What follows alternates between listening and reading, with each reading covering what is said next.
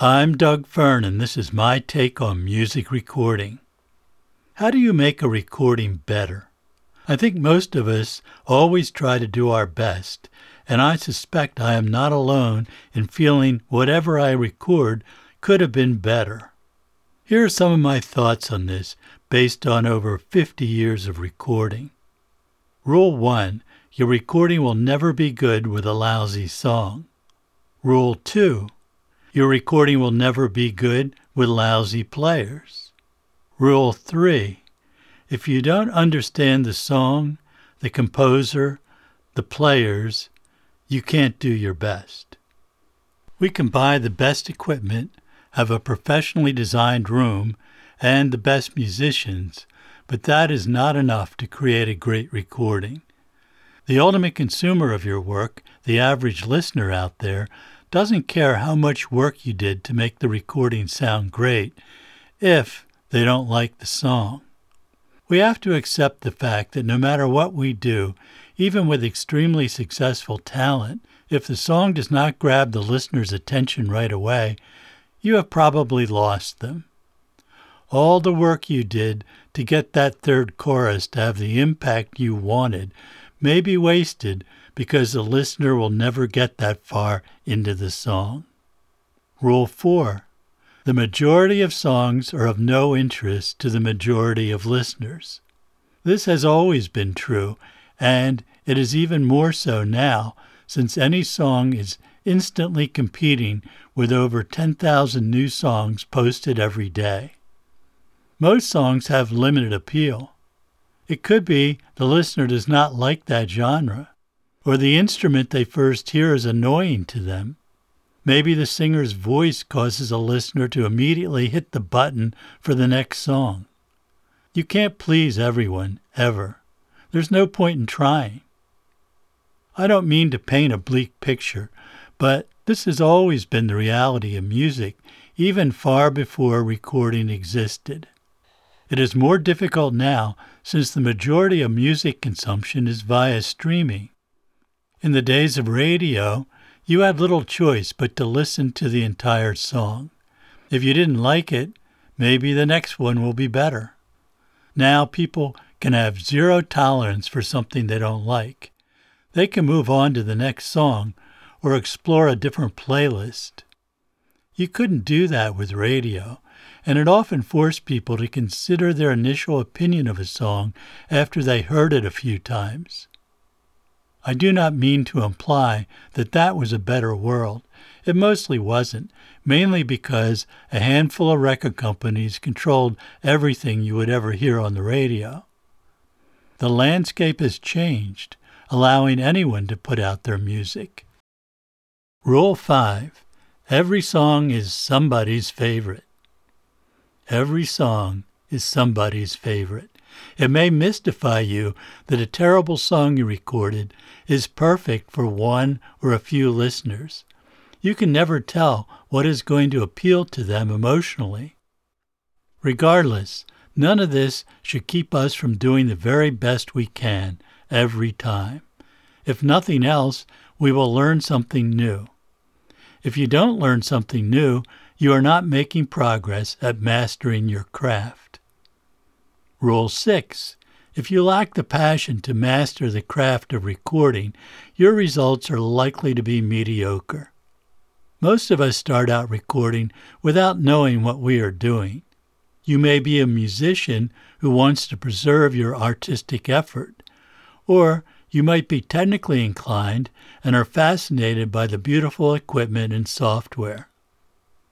The musician recordist probably isn't much interested in the technical side of recording. They just want to push a button and capture their music. The technical recordist might have no interest in the music. They just want to make the equipment work. I suggest that neither will create a good recording. They have to cross over to the other side and learn to deal with recording from that dual perspective. The musician needs to master at least some of the technical intricacies, and the technician needs to have some understanding of music. Do you need to be a musician to be a good recordist? maybe not, but it certainly helps to have some background in music. I've known people who got into recording from the technical side, but they really were not that interested in music in general. They did not last long and found other interests. Some of the highly technical people I have known had minimal interest in music until they were confronted with it in the recording studio. They quickly learned as much about music as they could absorb. The majority of people can develop expertise across both disciplines. Some do it naturally.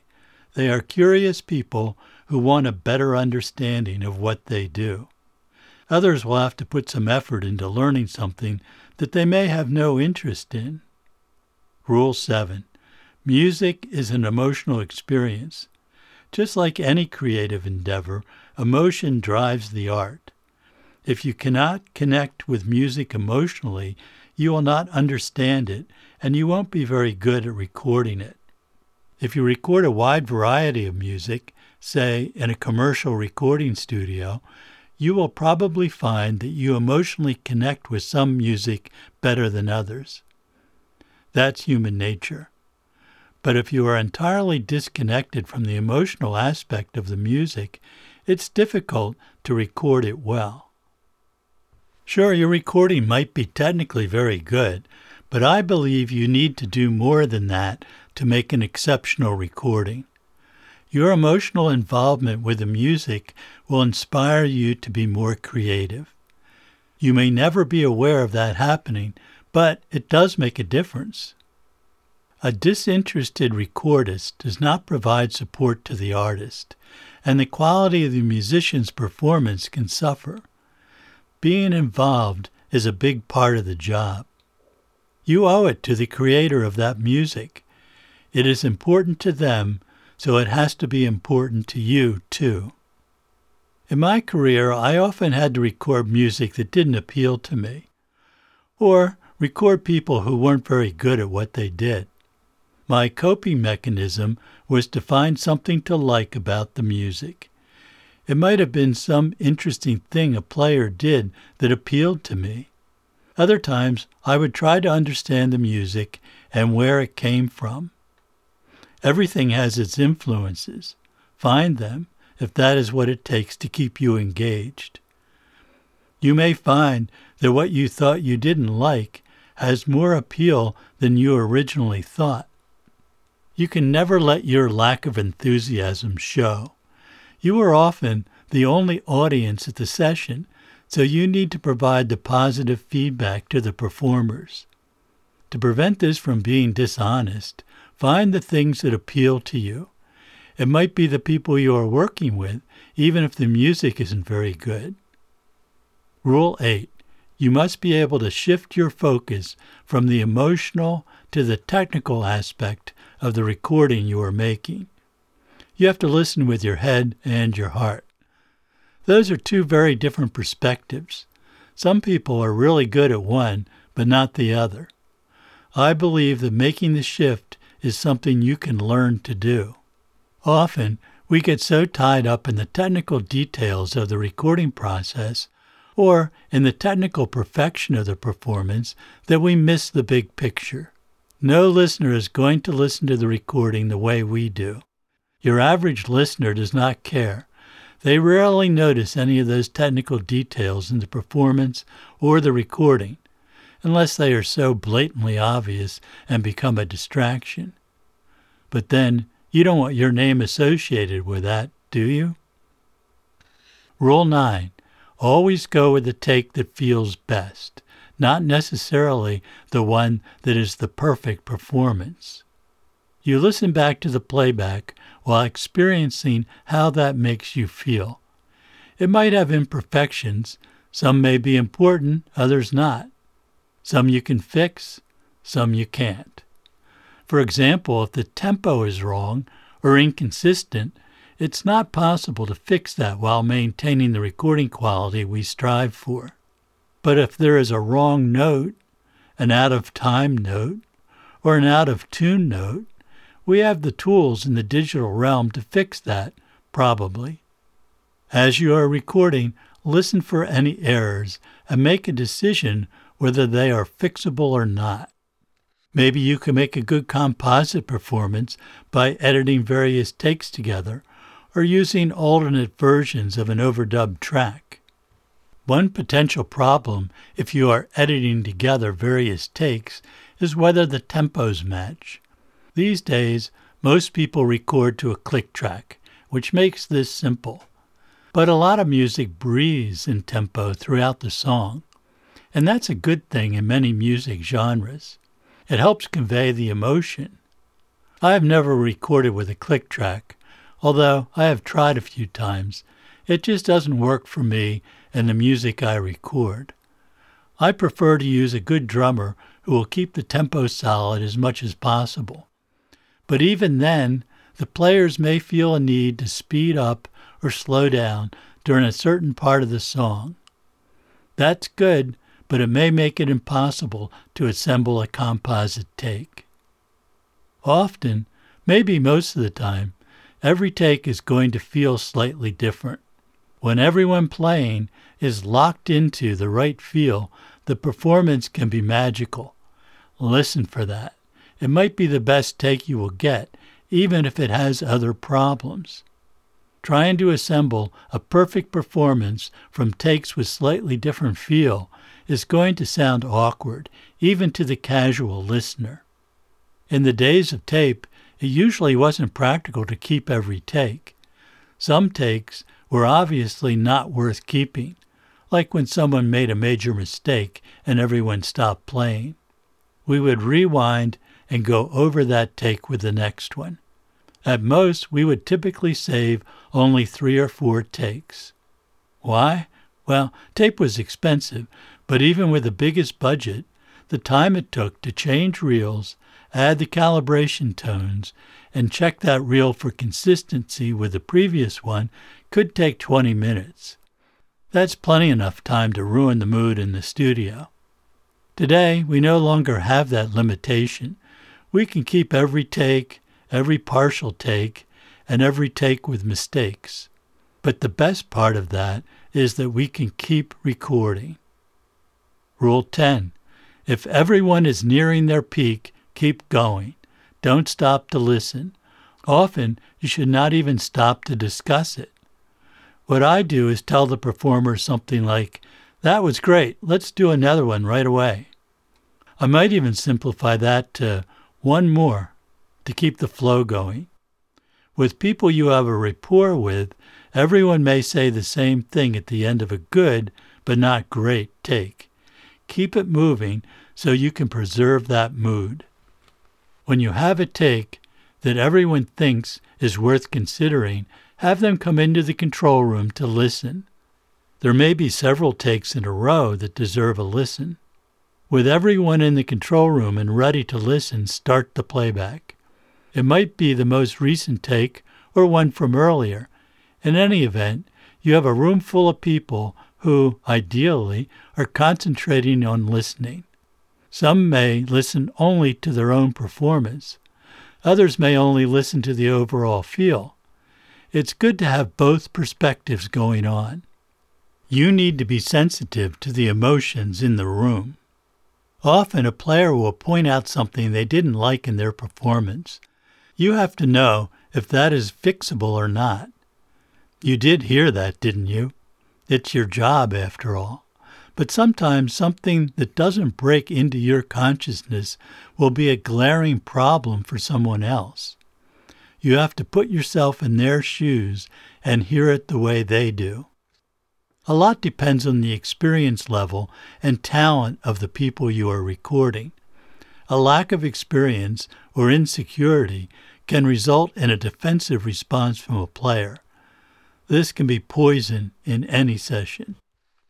Rule 11. If everyone is not properly placated, you are unlikely to get any more usable performances that day. A big part of your job is making sure those awkward moments do not occur, or, if they do, smoothing them over for the sake of the project. You have to be the calm, guiding hand to prevent an incident from boiling over. Actually, I have no recent experience with this problem. Everyone I work with these days is a professional, and such an incident will never occur. But early in my career, this was often a problem I had to solve. That doesn't mean everyone will agree all the time, but when working with musicians who are experienced in recording, they will accept the decision and move on. You have to have their trust to make this work, of course. If you are in charge of the project, acting as the producer or de facto producer, you and the artist may want to agree that you are there to please yourselves. Unless you are doing a work for hire production, like a music for video or a commercial, I presume you are trying to convey the artistic intent of the creator of the music. Have a discussion with the artist ahead of time to make sure you both understand and share the goals. You cannot make a hit record.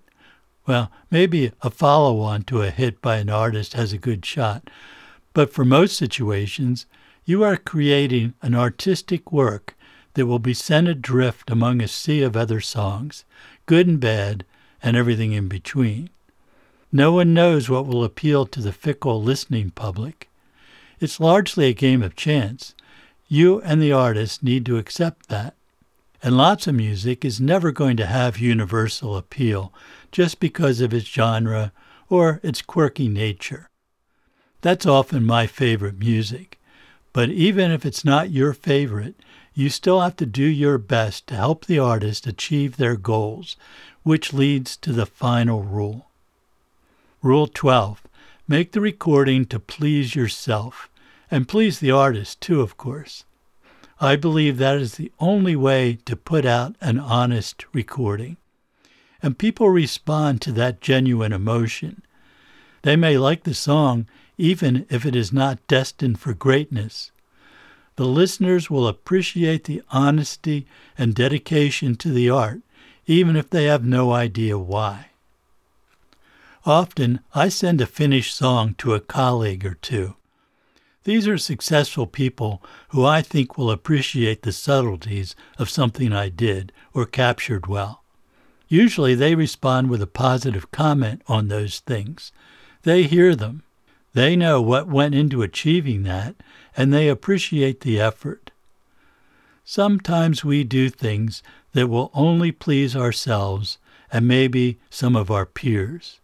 Even the artist and the musicians on the session may not hear it or understand it. The listener is unlikely to hear the subtleties of what we have done to please ourselves. It is lost on them. They are not interested, and because of their listening situation, they couldn't hear some of these things anyway. We do it to please ourselves and to please the people we are working with. Some may not hear the subtleties, but they still respond to it on a subconscious level. Your extra effort may inspire extra effort on the part of the players and singers. Something that sounds exceptionally good elevates the mood in the studio. I am convinced that subtleties in our work do have an impact on the listener, even if they could never hear those things or articulate what made them enjoy the song just a little bit more than they would have otherwise. Your dedication to the music and the art of recording comes through regardless, and that makes your recording better. Thanks for listening, subscribing, and commenting. You can reach me at dwfearn at dwfearn.com. This is my take on music recording. I'm Doug Fearn. See you next time.